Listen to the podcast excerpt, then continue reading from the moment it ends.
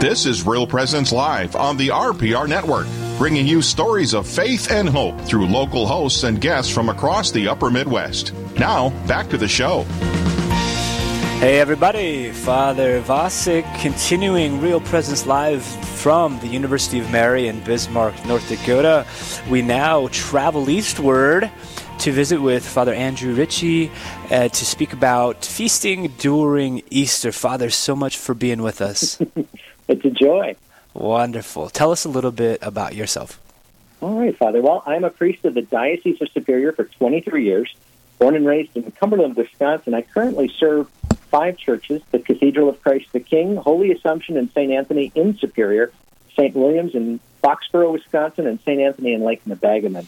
And I am an American Italian ancestry who uh, loves all things Italian. I I know we're going to talk about food, but Father, you just mentioned you're a pastor of five parishes. I am. Oh my goodness! Do you have some priests helping you at least?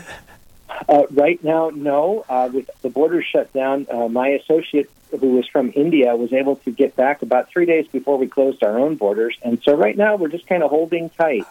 I'm blessed wow. with two wonderful men in their 80s. Uh, uh, one is a Franciscan priest, Father Ron, and then another one is a Precious Blood Father, Father Lee, and they do help out with masses, and I am no end grateful. But it's uh, it's an exciting thing, and there's lots of good people who help. Okay, wow, it kind of just like took me by surprise. That's amazing, amazing labor. Okay, uh, so back, I got to get back on track. I'm supposed to be hosting this program. Huh? So we want to talk about, uh, well, food. especially since you, food. oh yeah, food, food, food, food, food. American Italian. This uh, sounds like a great combination here. So, what's the deal anyway, Father? Why do you like food so much? You're a funny guy, Father. uh, with a last name like Ricci, okay, we we we love raising it, making it, cooking it, serving it, eating it. Uh, food is just it flows, and anybody who loves Italian cuisine, anybody who likes who's been to Italy or enjoys just mm. the spirit of the Italian heritage knows that food is just a part of what we do. And for me, it's therapy you know, I love being a priest, but I love being in the kitchen. And when I'm having a tough day, I just go back and make a little ravioli, make some homemade Italian sausage, bake some bread, make some gelato, and suddenly everything gets better. Wow, but that so is also a way that we show love. You know, you, you put on a meal and you bring people together and you see their smiles and you feed their bodies. It's a good thing. It is a good thing. Is it uh, is it fundamentally opposed to the Catholic Church, or do you, f- have you found a way to bring the two together? Well, let, let's you know, let's talk about the, the table in the church that we call the altar, hey. and the table in the home. You know, it's it's a Eucharistic connection at its heart. That you know, at your family table, you feed the body, and at the Lord's table, you feed the soul. And there's such a beautiful connection that links us also when you think about the wedding banquet in heaven that we are preparing in this life to be with the Lord at the great eternal banquet. And I think that that whole notion of community, bringing people together, is not just something we do here on earth, but we're part of a communion of saints. And food is a link that ties through that. The Lord shares that, understands that, and it's a beautiful way to link what we do at our tables with what we do in our churches. Yeah, that's great. We were just on with Monsignor Richter in our last uh, segment talking about the octave of Easter, talking about ways of participating in Easter, and he, and he, we I, I kind of introduced the notion of uh, of feasting, and uh, is that, and he, and he, used the phrase uh, that whatever our feasting is, it needs to be ordered to that great joy, that great good, and so it can always participate in that. So we did that in the last segment. So now we're kind of presuming that we can do that. We're presuming that we can enter into this great joy by um, making use of of worldly worldly things uh, and serving serving the Lord with them.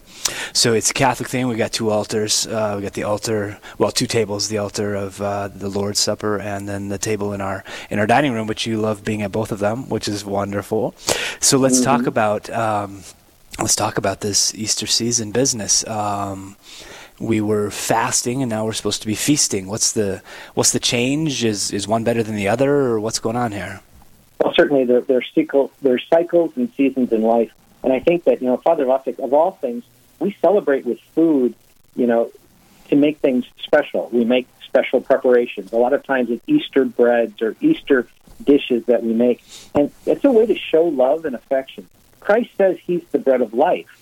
And to understand, you talk about how we orient everything to the Lord and we, we orchestrate our lives around the whole notion that Christ is the center and Christ is the source of all of our life means that when we gather to feast, we also gather in a spirit of gratitude. And there is no better, no better spiritual medicine I know of that can cut through a human malaise, human pity, human doubt or fear than when we step back and take stock of the blessings we've been given. And that's where feasting becomes this celebration that pulls people together, but then it excites them and evokes in them uh, an opportunity to count the many blessings they've got. Mm-hmm. Yes, this is great gratitude and the joy of uh, of feasting. Um, we are visiting with Father Andrew Ricci of the Diocese of Superior, talking about Easter joy and food and feasting and Catholicism. um, so this can draw us closer to God. Uh, anything that we do in life that is a illicit thing uh, can draw us closer to God. So, in what way? How how does this how does this kind of play out, Father? You know, I think one of the most important things that I note is that when you start from a position of gratitude, thanking God for what you have, it's a very powerful way then to share what you've been given, to move from that sense of how we've been blessed to mm. becoming that blessing in the world.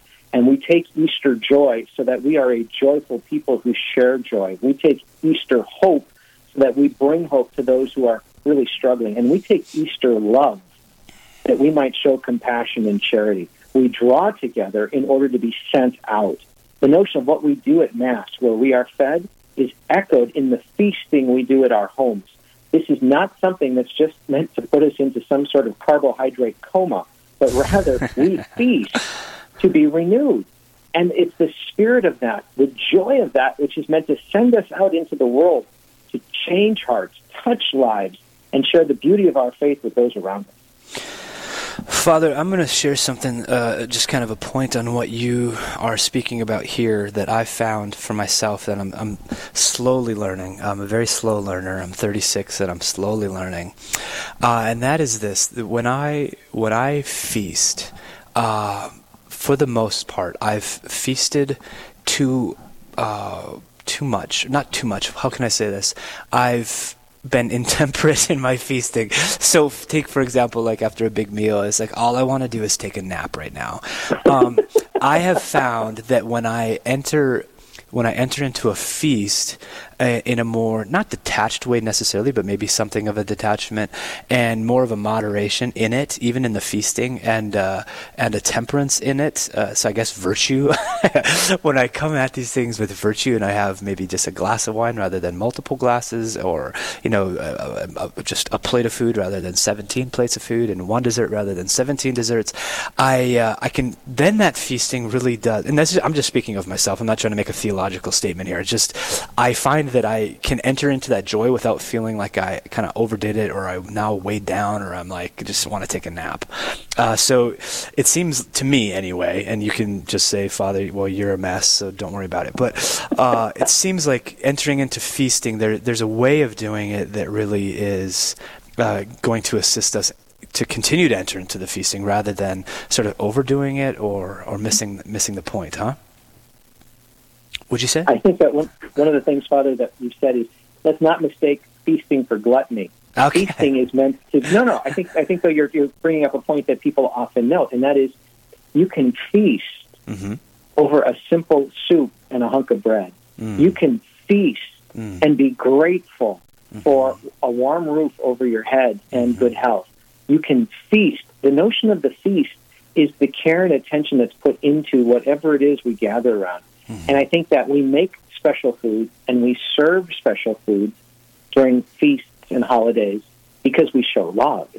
And at the heart of a feast is the recognition of what is beautiful, what is good, what is true with a grateful spirit. And that's at the core of how we live our life so that then we are sent out into the world to bring that sense, that spirit that is generous, overflowing, and filled the depth and richness of what life has to offer.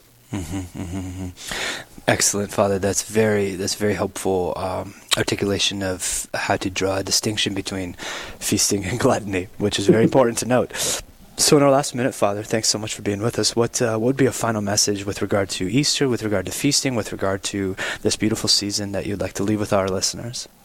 Two simple points, and the first is this: that you know, pay attention. I would tell people, pay attention to what you prepare. Is it done with care and is it done with love? Again, the simplest or most elaborate meals, when done with love, are transformed at our mm-hmm. table. And the reason why is because the Lord took bread and with love it became his body. Mm-hmm. With sacrifice, it became the food of the angels. Mm-hmm. And secondly, you know, if we can't gather in this time of COVID 19, consider how we can share tasty food with others. You make a little extra and you put it on somebody's doorstep because that's the way we say, I love you. That as we share food made with care and love, we're mindful of how the Lord shared his life to bring us life. Mm, beautiful.